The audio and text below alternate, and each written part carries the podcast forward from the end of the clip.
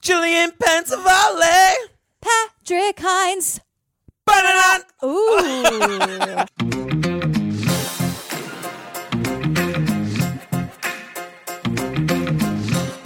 Does it sound fancy? Does it sound like we're in a fancy recording I'm studio? feeling extra Broadway because of all of the people who have walked through these rooms.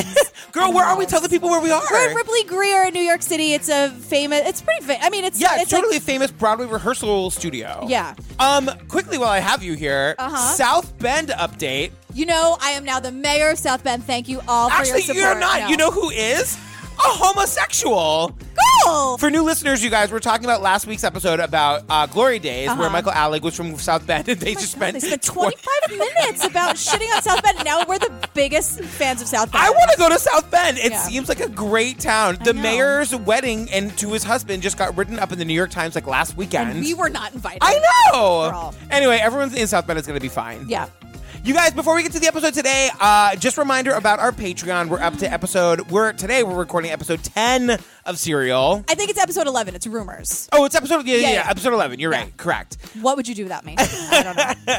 We've got a whole bunch of other full bonus episodes, a whole bunch of mini episodes. Everything is commercial free. And then we made a big announcement that our next uh, our next series for Patreon is going to be the staircase. The staircase. I love all of the emails and Facebook requests for the staircase. And we're, I'm like, girl, Yeah. we said it. We're doing it. Here's the thing: a teeny, teeny, teeny, tiny percent of people are saying that the staircase is boring. You guys, Oh, you're it's not us. listening to the to our recaps for the boring. You know it's going to be like you know it's going to be hilarious. I know. and funny, and it's all going to. So don't what if you don't love the staircase? You're still going to love our commentary. And guess what, you guys? I've hated so many of the documentaries we've done, and I still muscle through it for you. We'll get through it together. It'll be hilarious.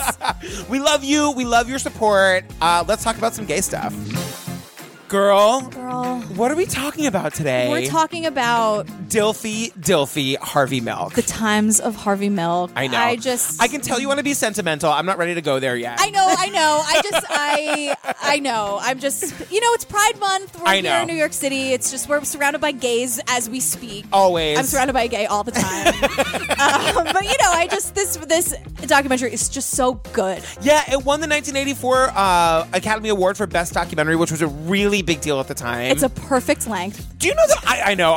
An hour and 28 minutes. They Thank have lower you. thirds, and we know everybody's name. I love it. you guys, um, I forgot that this was like a major motion picture with Sean Penn a few years ago. I totally forgot the Milk movie. Like, th- this Yeah. isn't as obscure as I, as I thought it might be. No, no, no. And there's a high school that my best friend Ashley teaches at. She teaches That's right. at Harvey Milk High School It's downtown. like the gay, it's the gay high school in New York City. Yeah, it's amazing. You guys, just on a personal note, I just want to say thank you so much for. I love like dropping in these little gay documentaries from time to time. Yeah. Thank you guys for coming. Uh, It makes me so happy to share like my people, our people. It's all of our people. Yeah. With our other people. Yeah, And, and- so I'm so thrilled that you guys are going to learn more about Harvey Milk than you might not know. Maybe some of you know tons, but maybe some of you know nothing. Right. And thank you as a cis straighty Totally. for letting me come along on this journey as an ally, and I appreciate it. And I am so ready to go. Can we please laugh about some of the people? We're gonna laugh, you guys, but this is also super true crimey, so just Oh, buckle yeah, up. yeah. There are 15 million lesbians and gay men waiting to hear your voice. in San Francisco, they can come out and not have to worry about their jobs. The white, non-gay, very wealthy establishment have to deal with me.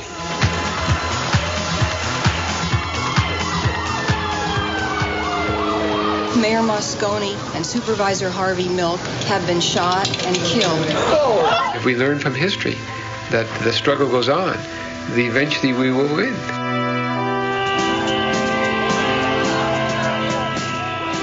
Girl, do you want to get us started? I mean, they get us started.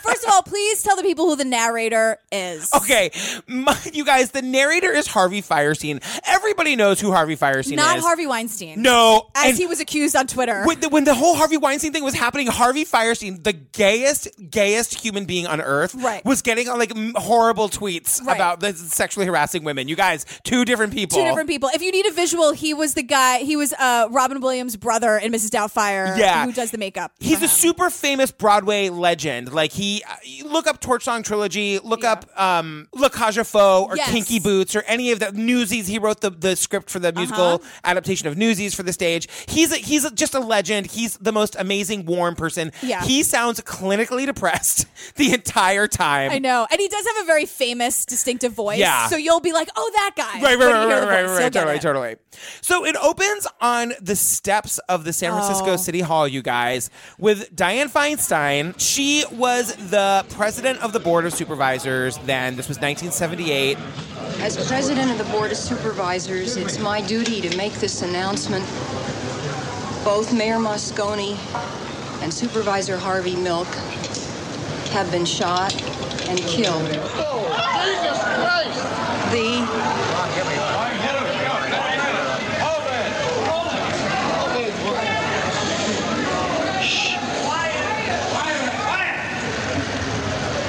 the suspect is Supervisor Dan White. And the prime suspect was Dan White, another of the city supervisors. Yeah. yeah, he gets a lot of garbage bells. I do love, not love, but in this scene, everyone is because there's so much chaos. Yeah. Like, it, and we'll learn what happens later, but we start like in the midst of the chaos, Totally. and she's trying to speak, and everyone is just talking over her. So everyone's saying quiet, and I there's one person who just goes quiet.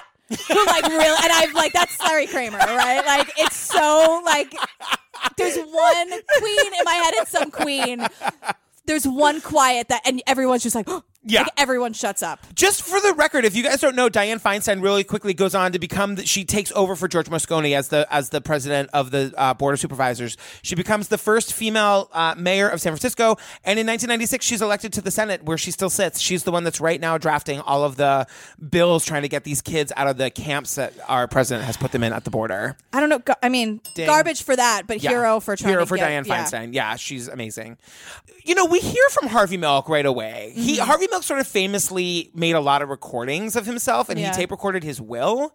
Um, and he, but basically, what we're getting from this is that like he was saying that he knew that he could be assassinated at any time. He was sort of unemotional about it. Yeah, he had this like crazy real awareness of like, yep, what I'm doing is pretty historical, and I don't give a shit, and someone is probably gonna want to kill me for it. So like, today might be the day. So I have so much work to do today. Knowing that uh, I could be assassinated at any moment, or any time, I feel it's important that some people know my thoughts. I stood for more than just a candidate. I, I have never considered myself a candidate. I have always considered myself part of a movement. Before we get too far afield with the emotions, can we just talk about how good he looks in a t-shirt? He looks great. In a He t-shirt. is like an older guy. He's the like man probably- knows how to wear a t-shirt. it's pretty good. You know. uh, A lot of guys don't know how to put on a T-shirt, and that sounds It's true. ridiculous. I know. And maybe I've been watching a lot of Queer Eye, which I have. Please save us, Queer Eye. So we meet a lot of people from his constituents to people he worked with, and the first person we meet is Anne Cronenberg, Ms. Ann Cronenberg, perm for days. and that tan. I, hope it's fake because she. That's not healthy, Anne, to be out in the sun like that. She met Harvey at his camera store. Can you paint a picture of what she describes? Well, she really just describes a man ranting and raving like a screaming lunatic, and she's like, I can't be around this person. She ends up working for him, so that didn't last very so long. weird. He was screaming and sh- I don't even know what the issue was at that point, but he was screaming and shouting at someone in the camera store and I I was a little intimidated. You know, I thought this guy is a little too weird for me. Like I had forgotten until I revisited this movie that like Harvey Milk had a reputation for totally having temper tantrums. In Anne Cronenberg's telling of this scene, it sounds like he's screaming at some old lady who's trying to return a camera or something. Right, or just like, that's not the right camera, or like being a total camera snob about it. Like, Harvey, what are you? Right, girl. Yeah. And then we meet Tori Hartman. So basically, we're just getting all these people's like first impressions of Harvey. You guys, Tori Hartman looks like the wealthy neighbor on The Golden Girls if they had one. Those seashell earrings. I know that's what I'm talking about. Oh, I love her. Those green eyes. I know. Tori Gorgeous. Hartman, you she just wears her heart on her sleeve, calls it like she sees it. Yeah. Sometimes I feel like she must have like woken up at like a key party and been like, what am I doing here? Like she definitely seems like "Hmm, she wandered into like this weird crowd that she's like, Yeah, and then she's like, well, I'm here. I think that was her. her, her entrance, I yeah. love Tori Hartman. She tells this incredible story. And- Also, kind of a personally invading story. yeah, but it's like it's her story to tell. So, girl, like, totally. that's what you're right. She wears her heart on her sleeve. She's like, "Hey, I'm here. I woke up at this key party." Uh, Yeah, this yeah, is yeah, where yeah, I am." totally. But she tells this story about she had a miscarriage. Harvey had heard that this had happened. And lo and behold, there was a knock at the door. And I went uh, sort of like floating uh, to, to the door because I wasn't feeling well at all. And he was standing on my doorstep with a dozen roses. And, and he said, Well, can I get you anything? Do you have enough food in the house? Do you have milk? Do you have food? I'll do your grocery shopping. And I knew him by name. As he knew me, but I didn't know him well enough for having to do my grocery shopping. She's like, I knew him. Yeah. Because everyone in the town knew him, but I didn't know him well enough for him to show up at my doorstep with flowers and go food shopping for me for dinner. Right. It was like it, she also made it sound like she sort of felt like this is really sweet, but Harvey, I, you're at a ten. I need you at like a six. Right. Harvey's, he's like a 15. Yeah. And he's like, but do you want a camera? You're using the wrong camera. so now we get the Harvey Milk backstory. Mm-hmm. Hi- First of all, his name is Harvey Bernard Milk. I just love that name. I know. That's It's- such a name. It is you a know? name. And then it's like, you know, he joins the Navy after college and then he was a stock analyst on Wall Street. And it's like, Totally. that's, a, that's a really appropriate name. Yeah. That name just fits. In the 1960s, Harvey Milk took a step off course. He befriended avant garde theater people, then worked his way into a producing job on Broadway. By the beginning of the 70s, Harvey Milk had marched in anti war demonstrations, burned his Bank AmeriCard in protest, and emigrated to San Francisco. this is where I have a note that we need to take a minute and talk about the Harvey Firestein narration. Like, I know Red Bull didn't exist in 1984, but girl, have a cup of coffee. I mean, it was probably him just saying like, "I'll write it and I'll direct myself and it's fine." But you know, you needed someone to be like, "Harvey, do you need a five? Do you I need to throw some know. water on your face and let's go." We're Ten minutes in, we're talking about how in the '60s he made friends with the theater kids and then became a Broadway producer. Like this I is know. the good stuff. You guys, I looked this up. I forgot about this. Harvey Milk was the assistant to the director of the original Jesus Christ Superstar. Okay, that is perfect. Isn't that insane? You can't write that part of the I know. story for him. Um, but so then now he like burns his draft card, and Yeah. we're in San Francisco. He and lover Scott Smith settled down and opened a camera store on Castro Street in a quiet old neighborhood soon to become known as the Castro. Harvey Milk threw himself into neighborhood politics. and he dubs himself the mayor of Castro Street. And I don't know if you guys have ever been to the Castro in San Francisco, but it is fantastically gay. It's very gay. It is just the gayest. It is awesome. And I say that with all the love in the world, obviously. So this is when he starts running for political office. Like in- 1973. yeah, he runs for the board of supervisors in San Francisco, and he runs like year after year after year. He never wins. Mm-hmm. Can we just take a real quick pause? I know what you're gonna say. Jim Elliott, auto mechanic, also known as Jim with the green shirt. In our union, we get together with other union delegates and uh, talk over who who we're going to support. And uh, we supported a, a guy that I didn't know at that time, Harvey Milk. So Harvey Milk was having one of his campaign or some meeting, some rally in the back of the camera store. And he shows up with Jim Elliott shows up with all of his union pals, his mechanic union pals. Can you imagine? And what Harvey Milk is saying about about employers and unions, they're all like, This is kind of great. Yeah. They support him based on what he says and what he believes. Right. Which is great. how it should be. Right. But then he goes, Someone said, someone told Jim that Harvey Milk was gay. And he says, Somebody said he's he's gay. I thought, holy Christ, how are we going? How are we going to go back to our union and go back to where we work and tell guys that we supported a fruit? I thought, holy Christ, how are we going to tell the union we supported a fruit? Garbage. And then he's like, what's labor coming to when we need a fruit to help us get the things that we want? He actually says, "My God, what is labor coming to?" holy Christ. and then he's like, yeah, but it re- but I realized that Harvey Milk was actually getting shit done for the unions Yeah. like for a long time. And so I here's the thing about Jim Elliott. He's like the stuff he says like oh, supported a fruit, that's total garbage. but I love him because he just did it anyway because he's like I Right. just kind of love what this guy had to say. Totally. And even though I'm going to use insults to describe him, sexuality didn't de- define Harvey Milk for Totally. Jim. Uh, he was really making a name for himself as a person, a politician for the people. Yeah, yeah, yeah, Where yeah. Even Jim in the green shirt could be like, I like the cut of this. Hey, guy's girl. jib. I like what he's saying. Yeah, hey girl. No, no, no, I'm not a fruit. Jim, can you settle down? Settle down. You look great in that shirt. Jim is another pro- man who knows how to put a shirt on, but like, sit down. Sit down. But Can he you just kept calling him imagine a how like fruit. the- how the phone call for him to be a part of this documentary went? Oh yeah, you want me to talk about that old queer guy? Yeah, yeah, the fruits and the kooks. Yeah. Yeah, I'm on it. On it. Which is a Let me put thing on my he green says. shirt. I'm happy to come down and talk about the fruit and the kook. Jim in the green shirt. In 1975, neighborhood activists like Harvey Milk found a strong supporter in their new mayor, George Moscone. Moscone had campaigned on the conviction that a city is enriched by more than downtown development. To make our city work once again. As the new mayor, Moscone showed respect for his city's many neighborhoods, cultures, and peoples. So the, the big thing that George Moscone does is he creates the he I don't I guess maybe not created because they say at some point that they had had this also in the past, but he brings back the idea of district elections for the city supervisors. Right. And the city supervisors are like city council, but they call it supervisors in San Francisco. Right. So in this in this new setup or returned setup, the supervisors would run from their districts instead of the city at large. Right. This is when they cue that disco girl. because the district election thing totally goes through. The voters of San Francisco decided to give the district elections plan a try. In the Castro, a new kind of politics was taking shape. More and more men and women were arriving in San Francisco every day to take up the gay life. The Castro was booming.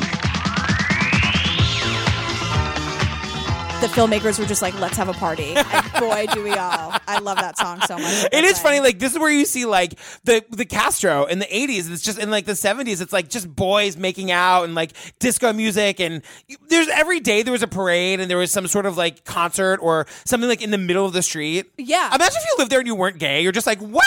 When is this lease over? or you'd be like, "Yes, girl, finally." and so that's when he decided, you know what, the Castro is totally ready to elect its own rep to City Hall, and who better than Harvey Milk, the self-described mayor of Castro Street? Exactly. I mean, he was throwing the best parties anyway. That's in all that you need to hot be tight elected. T-shirt. right? God damn it, Harvey Milk. In 1977, Milk launched his fourth political campaign, this time for the Board of Supervisors from the newly created District 5. So now it's in this newly created District 5. Please tell me there are 8,000 gay bars named District 5. Girls, get on it. So now we go back to Anne. Can we get back to Anne? yeah, of course. So Anne is the city hall aide who we met in the beginning with the perm. Yeah. And she becomes his campaign manager. He calls her and she's like, Are you that queen that was screaming at that lady in the camera store? Who I just told the camera four seconds ago that I kind of like didn't want to be around that energy. Is that you? and I went in to meet with him, and we just hit it off instantly. That very first day, he asked me if I would run his campaign. I was 23. Here's this punk kid who knows nothing about campaigns except that I loved them. Well, then Tori comes on the scene. Yeah. So Tori is like mom. Like it's like Anne Cronenberg is like the young punky kid who doesn't Uh-huh. know what she's doing. She's gonna run the campaign, and then Tori, the lady with the shell earrings, Oh, I who's love like the those next door neighbor to earrings. Uh-huh. the Golden Girls. She comes in and she she's got a lot of thoughts. especially after the number of campaigns that I had been through with the Democratic Party and kind of the normal type of politicians and the normal kind of campaigns. That campaign was anything but normal. Well, she is now Oh, his like political consultant Yeah. person. And she just admits, she goes, This is kind of madness, but I'm loving every second of it. She like nothing makes any sense. And she basically her whole deal is like, Harvey, girl, listen, I know that this is kind of part of your thing that you're outspoken, but she's like, You have to play the game a little Uh-huh. bit. You can't just be naked in the Castro making out all the time. like uh, that's awesome. Yeah. Have to play the game a little. And then she can you just play this? Because I'm not gonna say the word that what she says to describe Anne. This is how she describes Anne Cronenberg. I said, Well, who's that? And there's this desk over in the corner. It's really dark. I don't think there's a plug back in that corner. There's a telephone. And I, he says, She's really good. Her name is Ann Cronenberg. He says, She's really good. And I'm looking at her and thinking, Oh my Lord, your image here. He's trying to run you know, in a very big district. He'd run in our neighborhood, and anything goes in our neighborhood. But when you get out, you know, I, you kind of have to kind of blend in. And I looked at Anna, and, I, and here she was, you know, like a like a big dyke with the with the motorcycle clothes on. You can't believe it's 28. She says it sort of like with a smile. She's not being homophobic No, no, at, not all, at all. But she's just saying it like she's she's using it as though like she's my sister. Like of course I could say that, Right, and And, you it's- know Tori had an experience or two at an LSD party in the '60s. Come I on, mean, girl. Come on. I've seen that, haircut. That's why she's like, I'm kind of loving this, right? okay, so at 47 years old, after running four times, Yeah. Harvey Milk freaking wins, and he's elected as the supervisor. Can we get a hero bell? all the hero bells? I mean, I'm here for it. the debut of the hero harp. Oh, You guys, you heard it here first. for Harvey Milk and for Harvey Milk only. Don't get me started. Um, but here's one of my things that I just needed. I cannot wait to talk to you about. It's Yeah. one line. But Anne is describing like what he- you know. Harvey Milk shows up to the uh, celebration party. Yeah. and she goes, he rode up on on a motorcycle. uh, not his, mo- well, my motorcycle. When Harvey got back to the campaign headquarters that night, people went crazy. He rode up on his, not his motorcycle, my motorcycle. and I'm like, okay, so what Tori's saying now, it's all coming together. That Harvey Milk was like, girl, give me that motorcycle and leather jacket. I got to celebrate. Also, they celebrate at a bar called Alfie's. That's your pupper. her, and he's such a little queen, so it makes sense. He's such a queen, Alfie. And it was more than just, you know, a candidate winning. It was the fact that all of these lesbians and gay men throughout San Francisco who had felt like they'd had no voice before now had someone who represented them. just feel so good for, for milk. But when feeling good for milk, you were feeling good for yourself. You know, this was elation, just absolute elation. And then uh, this reporter is like, "Do you think the gays are going to take over San Francisco, girl? Where have you been? the gays have been in San Francisco for quite some time." What does this mean? Your election, your activity now on the Board of Supervisors in San Francisco. Does that mean, as many straights are concerned, that maybe the gays are taking over San Francisco? Are you going to be a supervisor for all the people? I have to be. That's what I was elected for. I have to be there to open up for the dialogue for the sensitivities of all people, for all the problems. The problems that affect this city affect all of us. And then we meet Dan White. This bitch, This aka bitch. this, This bitch. He was a firefighter. Hero bells for firefighters. totally and a cop at one point. Fine, I all the guess good I- ones. yeah. amazing. But he left that to now. He lived in District Eight. Here's the thing about Dan White. I was enraged in Yeah. this scene because he's walking down the street. Are you going to be upset about the same thing I was upset about? Go You ahead. Fucking better be. Go ahead. He is talking about how like the neighborhood problems are the city problems, and I'm like, okay, I Yeah. see that. Like you have to. That's why we have this district system. I'm Totally. totally on board. Yep. You see the transportation, the crime, the education, the taxes. These are problems that we're all going to have to uh, solve. So he, they're walking by this like I, ca- I'm. I'm see how I'm totally with you. almost I'm getting totally up? with you. Yes. I'm like, I'm like bracing myself. I'm flipping this table at Ripley Greer. I'm sorry, girl. I'll give you the deposit back. I don't know what to tell you.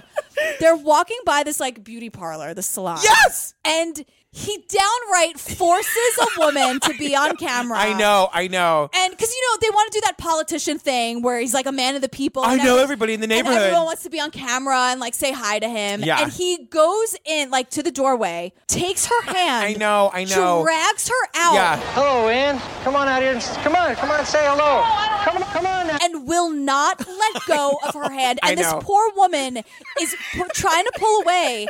And she gets one hand away, and then he uses the other hand to hold her, I and know. it's like by her wrist. I know, I It know, is I know, I know. Fucking horrible. I This know. woman does not want to be on I know. camera. And then the voiceover of the newscast of that night is like he is so respectful to his constituents.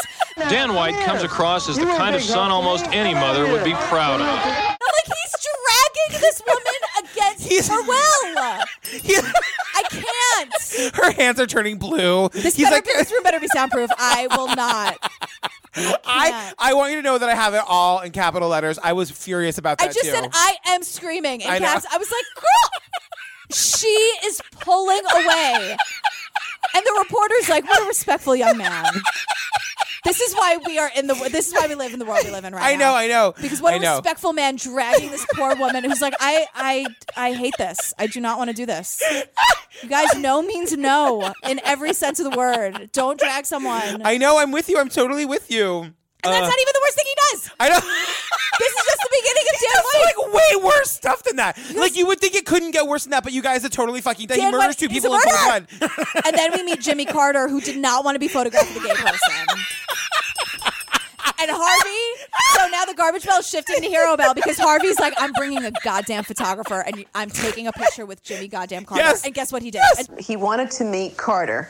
And he thought that was very important, and I think he even brought a photographer along, even though Carter didn't want to be photographed with a, a gay person. Fuck you, Jimmy Carter. Fuck you, dude. Fuck you, Jimmy Carter. Garbage. Jesus Christ, we're all raised on the idea that like Jimmy Carter was like the like this great humanitarian, wanted to be on the forefront of, of human rights, doesn't want to fucking have, have his picture taken with a with a gay person. well, guess what he did? Yeah. Deal with it. And can we talk about Ruth Carter Stapleton for a real quick garbage minute?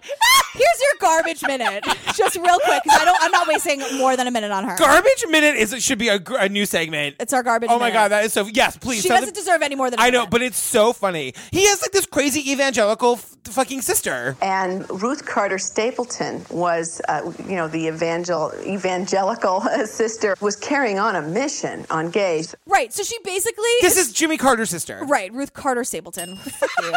she tries to convert. Where's the clock? Sixty seconds. She I'm tries actually to, looking. Tick, tick, tick. Okay. She tries to convert Harvey Milk, who's like, "Girl, have we met?" And she goes on and on, like, "I can change you. I can change you." And he's like, "Really, sweetheart? Bless you." In the wor- in the worst, worst, worst way. And he goes to shake her hand, and she does.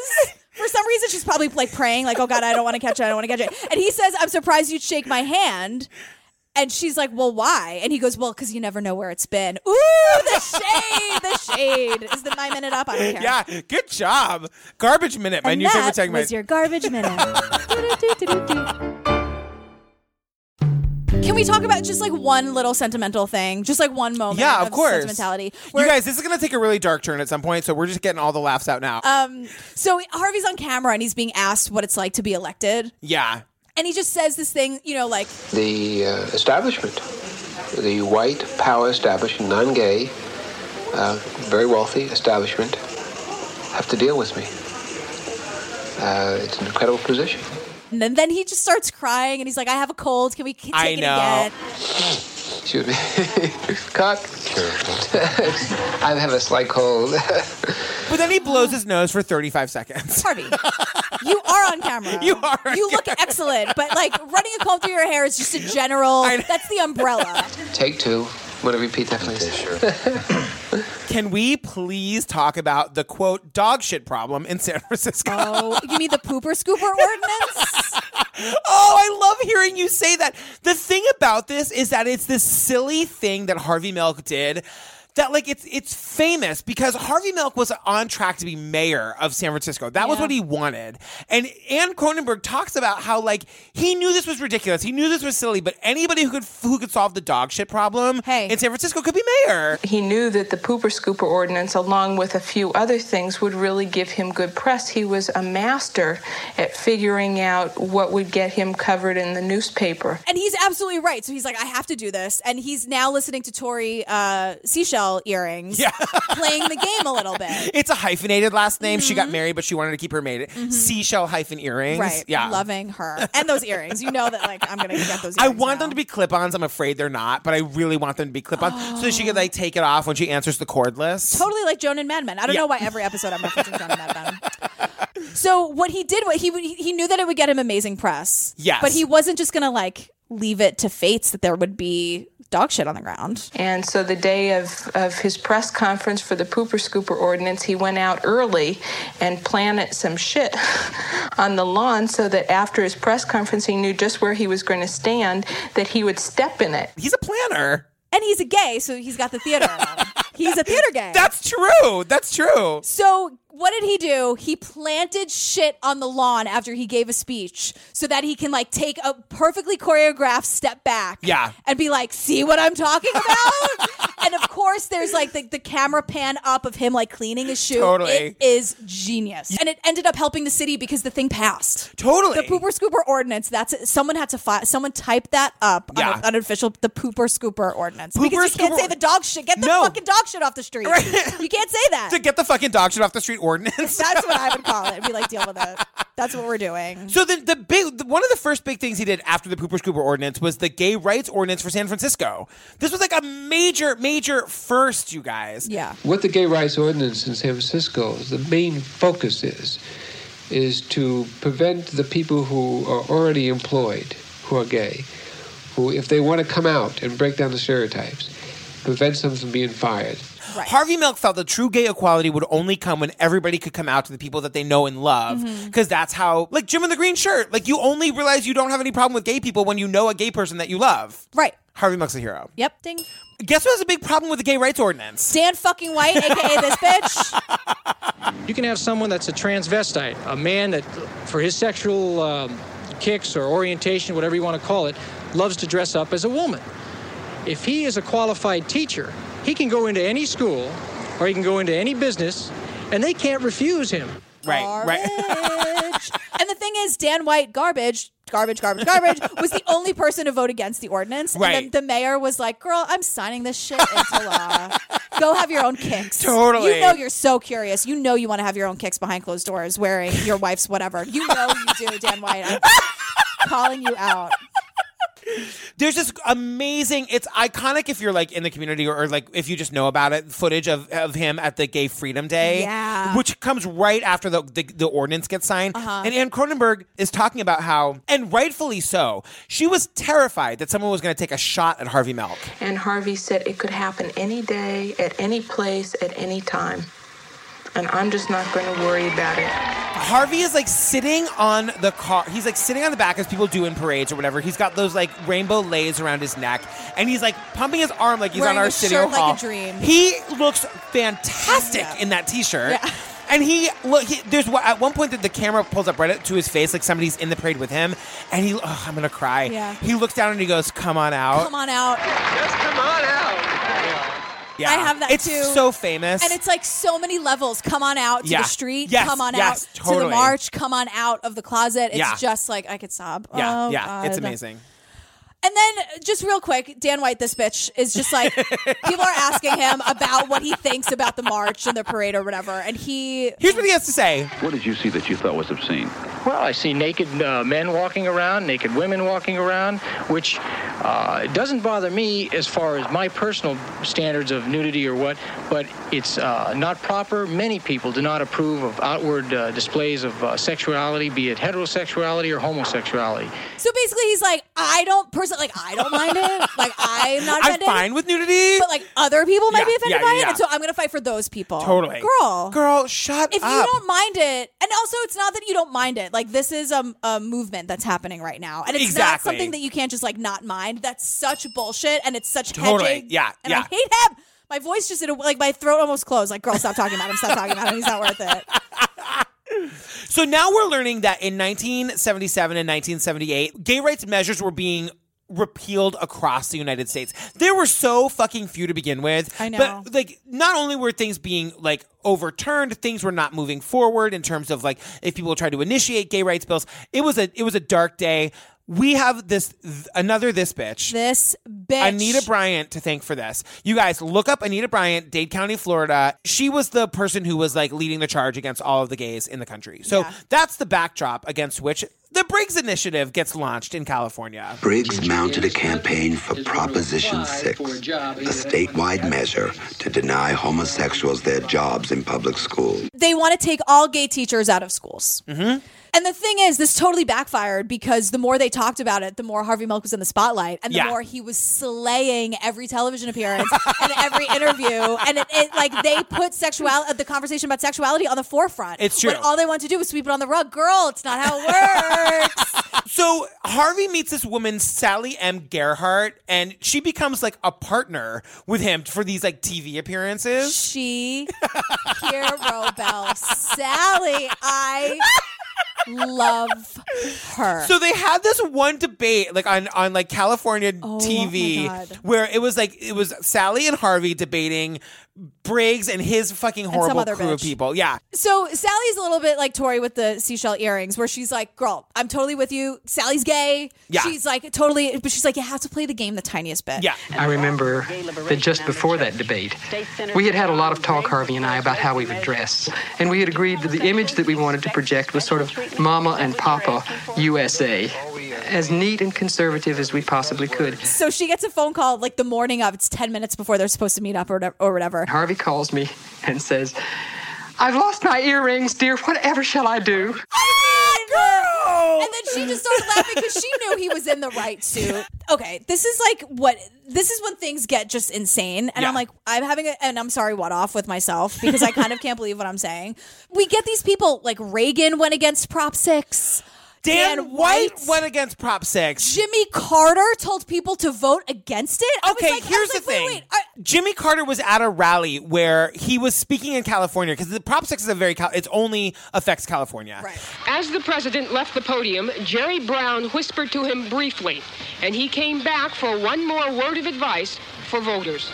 And Ford and Reagan have already come out against it, so I think it's perfectly safe. I also want to ask everybody to vote against Proposition 6. You hear some, one of his like advice. You can hear this. see it. You can see someone like pull him aside. Yeah, and he's like, uh, it's polling at this, and things are fine, and you should say this, and it would, it's not going to affect you badly at all. And Jimmy Carter comes back to the microphone, and he's like, you should all vote no on Prop Six, and it's like, thank you, Jimmy Carter. Remember when dick. you didn't want to be photographed with a gay man? now you just actually supported him. So like, thanks, girl. I guess. Totally. Like, dummy. And so the thing is, like, as they're going into the day of the voting, like, they really think that the gays are going to lose on this. And they say, even like, as the returns are coming in that night, it seems like they don't think they're going to win.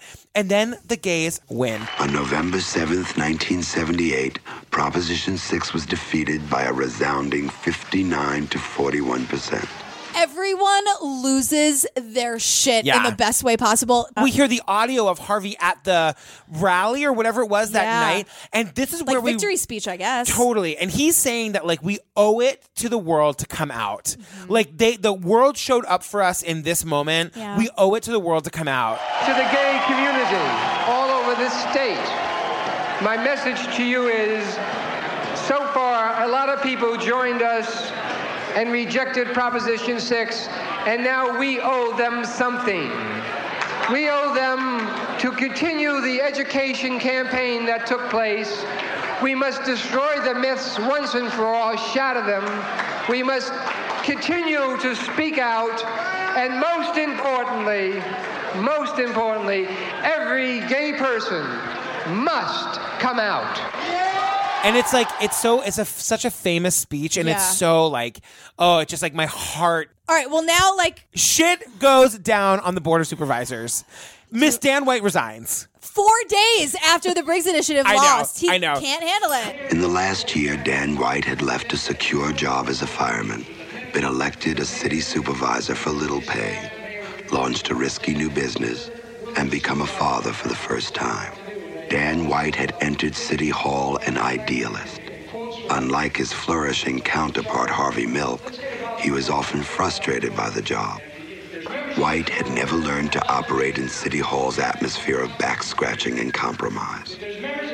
I know, and you, there's like this great video of him ranting and raving, and Harvey Milk is just sitting there with his legs crossed, like "Girl, you do you." Go bye. Yeah, girl, bye, bye, boy, bye, bye, But you guys, he takes the weekend and all of a sudden wants his job back.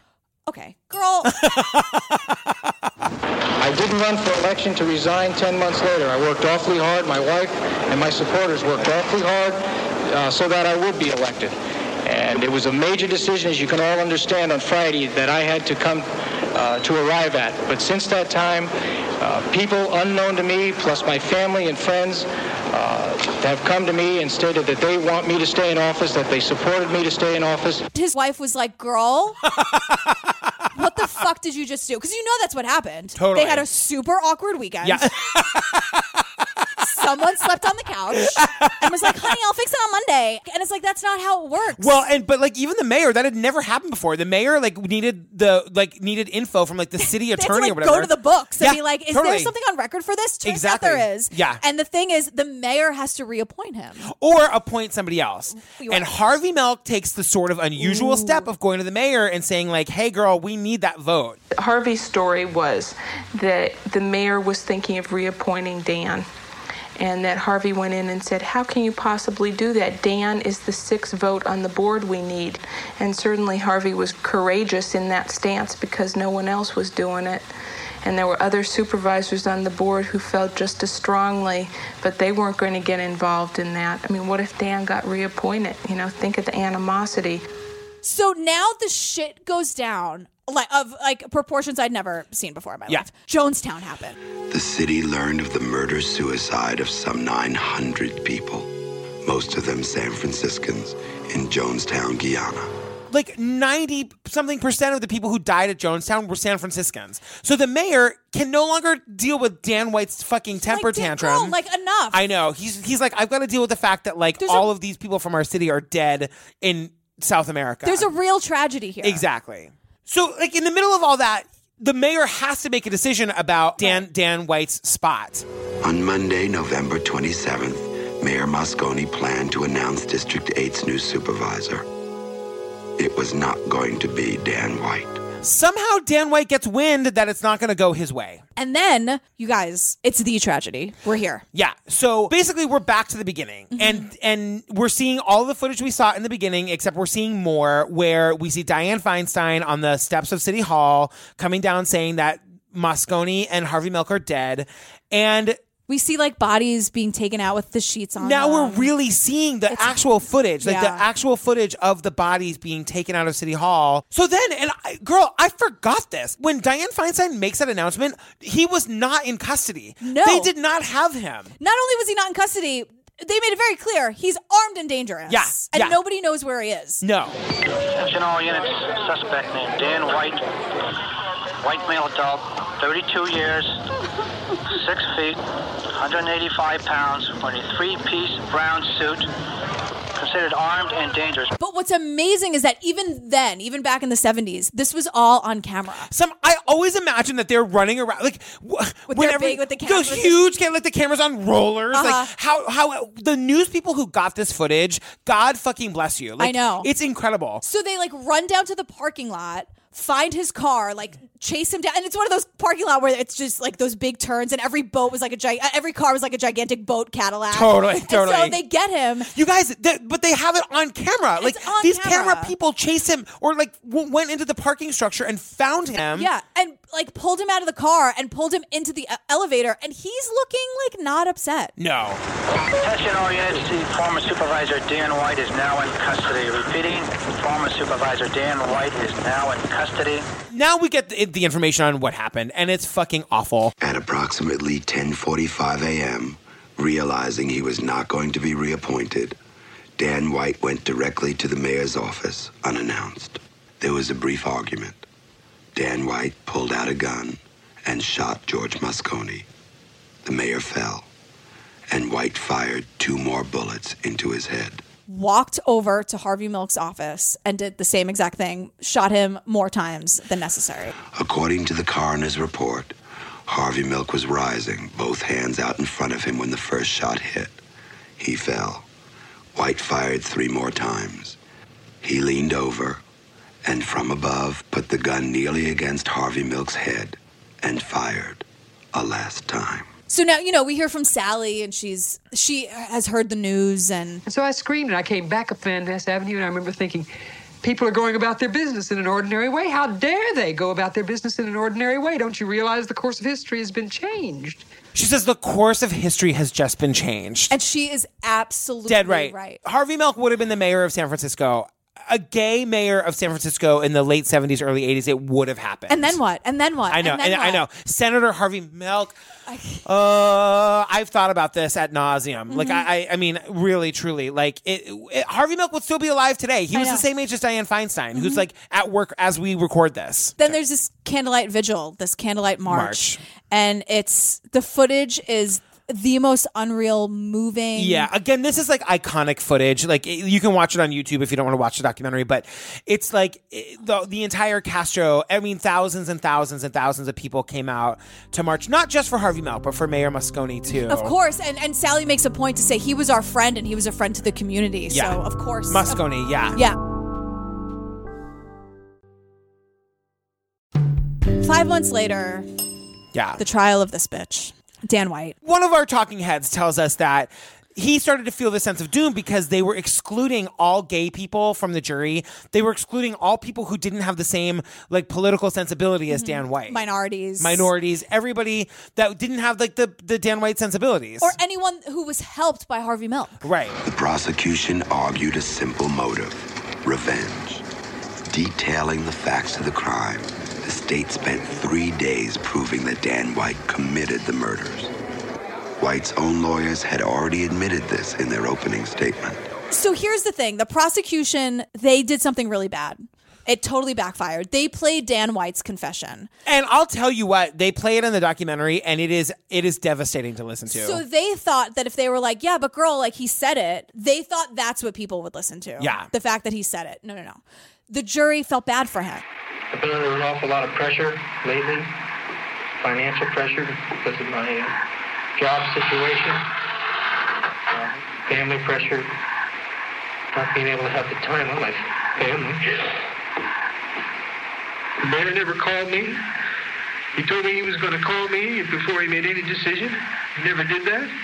And what's on the table here is either like the murders in cold blood that he did, the premeditated murder, or a manslaughter charge. Mm-hmm. It's like w- he's going to get one or the other. Basically, in, or- in order to avoid the death penalty, they have to prove that he didn't plan it. Right. Prosecutors say he did premeditate the murders because on that day he put his gun on and he put a bunch of extra bullets into his pocket.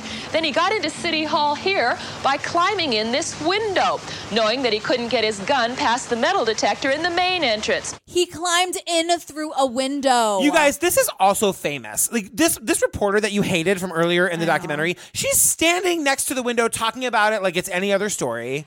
And the defense, she tells us that de- the defense was like, actually, it's pretty common to climb through windows to get into buildings, you guys. She's like, in what universe, if I ever climbed in through a window to get somewhere To avoid the metal detectors, it's super common, you guys. with my extra bullets and my gun that I don't wear every day, just to have a conversation with the guy who's not giving me my job back, and the queen who made it happen. these Totally. not hot dummies. I, know, can't. I know, I know. So you guys, the the real the big thing that happens here is that his lawyers introduce the, what is famously known as the Twinkie defense. White's lawyers introduced the testimony of five psychiatrists to prove that he acted while in a state of severe depression, induced in part by consuming too much junk food. Hashtag Twinkie defense. I know, and it's used in pop culture all It's true. the time. And it, you guys, it works. His attorneys argued that he had killed Moscone and Milk in the heat of the moment, and that under the law, the charges against him should be reduced from murder to manslaughter. uh, The trial concluded in just 11 days.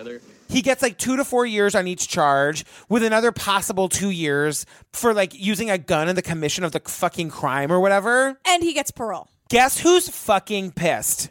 Everybody. Everybody. All of us. Everybody. everybody, everybody. There are riots. You guys, there are there's a march that turns into a riot.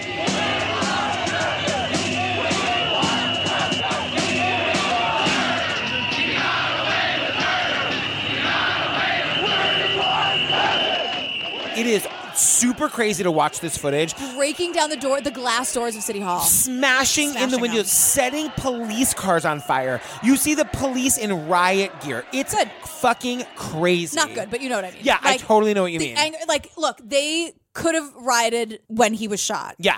They had trust in the system that he worked for. They were these were elected officials who were Yeah. murdered, and the, the system did not do right by them by any fucking the Twinkie defense. Are you kidding? That's I a know. thing. That's a thing. That's a thing. There's a Wikipedia page for the goddamn Twinkie So, girl, how does it end? So this bitch, Dan White, serves five and a half years and received no mental health treatment in prison. But this bitch killed himself a year later. Killed Dan White. When he, a year after he got out, Yep. Took his own life October 21st, 1985, Wow. leaving behind his wife and his like guiltless daughter. But it really ends with a super, super famous speech. Harvey Milk's like hope speech. Yeah. I'm just going to Oh. play a clip for it now as we head into our credits. Somewheres in Des Moines or San Antonio, there's a young gay person who all of a sudden realizes that she or he is gay, knows that if the parents find out, they'll be tossed out of the house. The classmates would taunt the child, and the Anita Bryans and John Briggs are doing their bit on TV, and that child had several options staying in a closet, suicide, and then one day that child might open a paper and it says homosexual elected in San Francisco, and there are two new options. An option is to go to California.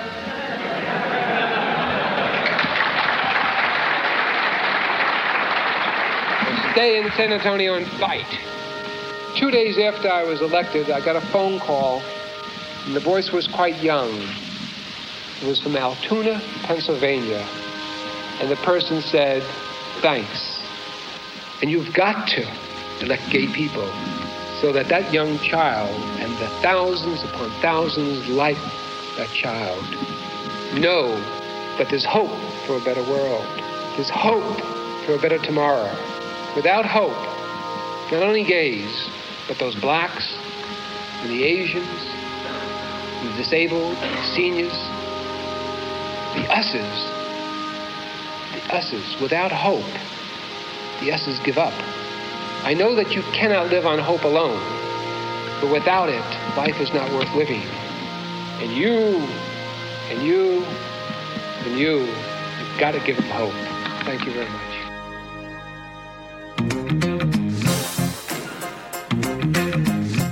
Woo, girl. Oh, girl. Happy Pride. Happy Pride. Oh, Harvey Milk. What a you- roller coaster this was. What a roller And I say coaster. that in like I know. in such a I don't know, just an emotional way.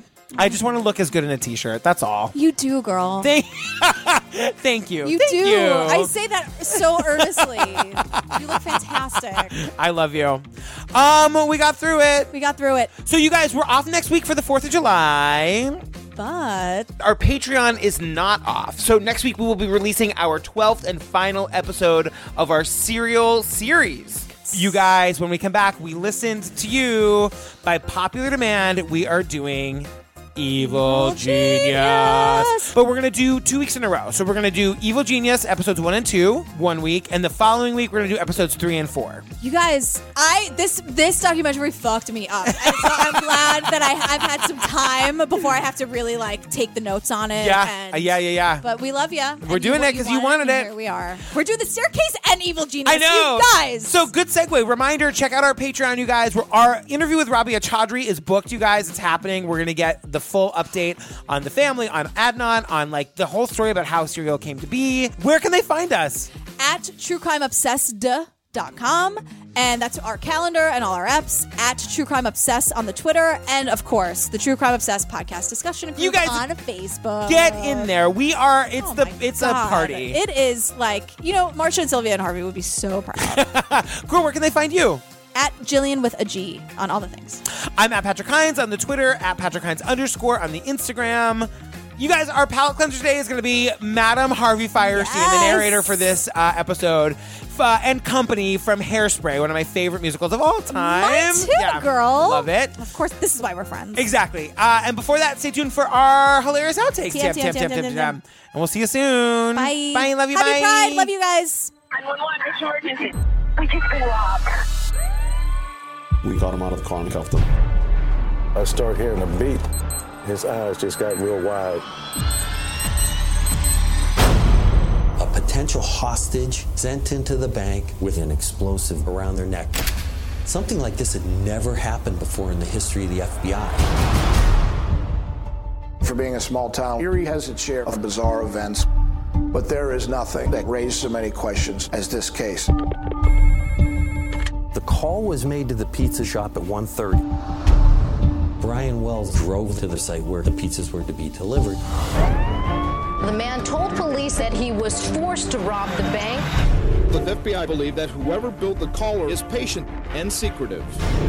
Brian Wells here, he was supposed to go on a scavenger hunt. And he was supposed to go from point A to point B to point C, where the keys would be given him to release this bomb. This made worldwide news. The purpose of the pizza bomber plot? Money. How could this happen? Who's the mastermind? Please, what's your emergency? There's a woman that you might want to question. He's the one that did it. He and his co-conspirators. There was a lot of tips coming in, but no smoking gun. We didn't have DNA, fingerprints. The bomb had wires that didn't mean anything to prevent the bomb squad from tampering with it. Did you make the bomb? No. Liar.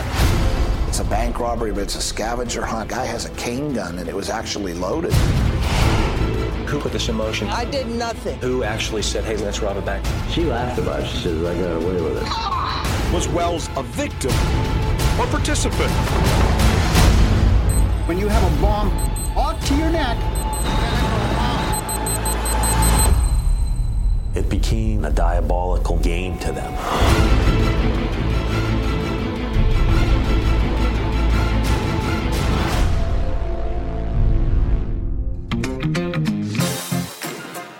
I am so happy to bring the gays out every now and then. Um, we got plenty of murder and mayhem in our gay community, so I it's know. tons of fun. It's horrible. Go take that again. and Just focus on the gratitude. I think that's a better. totally. He's like, get out of the closet this minute. He's like, tell everyone at the grocery store. I'm like, girl, can we? Some people are so little frightened. And then they vote for um, a president of the board, and like Diane Feinstein is like, you know, the queen of the board. Harvey Milk does not vote for her. Meanwhile, Feinstein is sitting in her little like head of the table, like, bitch, I see you, bitch. Oh, totally. She's like, okay, noted. Check. So Right. Harvey was in District Five. Gay bars. If there are not hundred, I will not. there should be a thousand gay bars in District Five. And there's that old woman. Oh, I who's love like, her. I love my gay hairdresser. I would take him to- on vacation every year if I could. I just don't think he should be in the classroom. How about? and I'm like, so you would go on vac- Yeah. vacation so you could have your hair set Totally. every day. You blue-haired bitch. But, you, but he should be teaching. Like, what's the difference? I know. I can't believe we just got a hero harp. That is the most exciting thing I've ever heard in my whole life. It's hard to do. I mean, it's super hard. Don't no, everyone I'm do it. saying that it, based on your rules. I just can't believe we got a hero harp out of you. I know. Well, look, what Harvey Milk did, it was deserving. Yeah. Hey mama, hey mama, look around. Everybody's grooving to a brand new sound. Hey mama, hey mama, follow me. I know something's in you that you wanna set free. So let go, go, go of the past now. Say hello to the love in your heart. Yes, I know that the world's spinning fast now. You gotta get yourself a brand new start. Hey mama, welcome to the 60s. Oh, oh, oh, oh, oh. Oh, mama, welcome to the 60s. Oh, oh, oh, oh, oh. Oh, mama, go, go, go. Oh, mama, welcome to the 60s. Oh, oh, oh, oh. Hey, mama. Yeah, yeah, yeah. Yeah, yeah, yeah. Hey, mama, hey, mama, take my hand.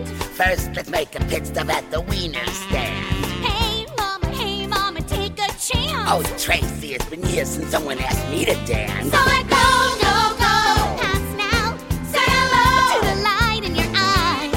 Yes, I know that the world's spinning fast now, but you gotta run the race to win the prize. Hey, mama, welcome to the 60s. Oh, oh, oh, oh, oh. Oh, mama, welcome to the 60s. Oh, oh, oh, oh, oh, oh. Go, mama, go, go, go. welcome to the 60s. Oh, oh, oh, oh. Hey, mama.